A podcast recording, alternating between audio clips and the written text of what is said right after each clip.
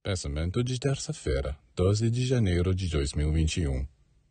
É na oração que você deve encontrar a sua felicidade, no ato de orar, sabendo que no dia em que for atendida não terá mais a felicidade de pedir.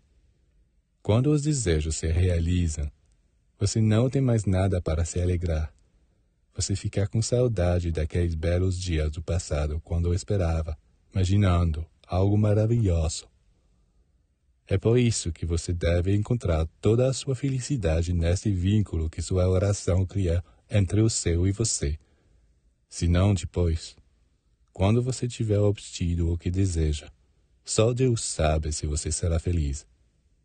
Aquele que compreendeu o verdadeiro significado da oração será sempre feliz, mesmo que não tenha nada, porque ninguém pode impedi-lo de criar no mundo sutil do pensamento coisas extraordinárias que, permanecendo inacessíveis, estarão sempre presentes nele.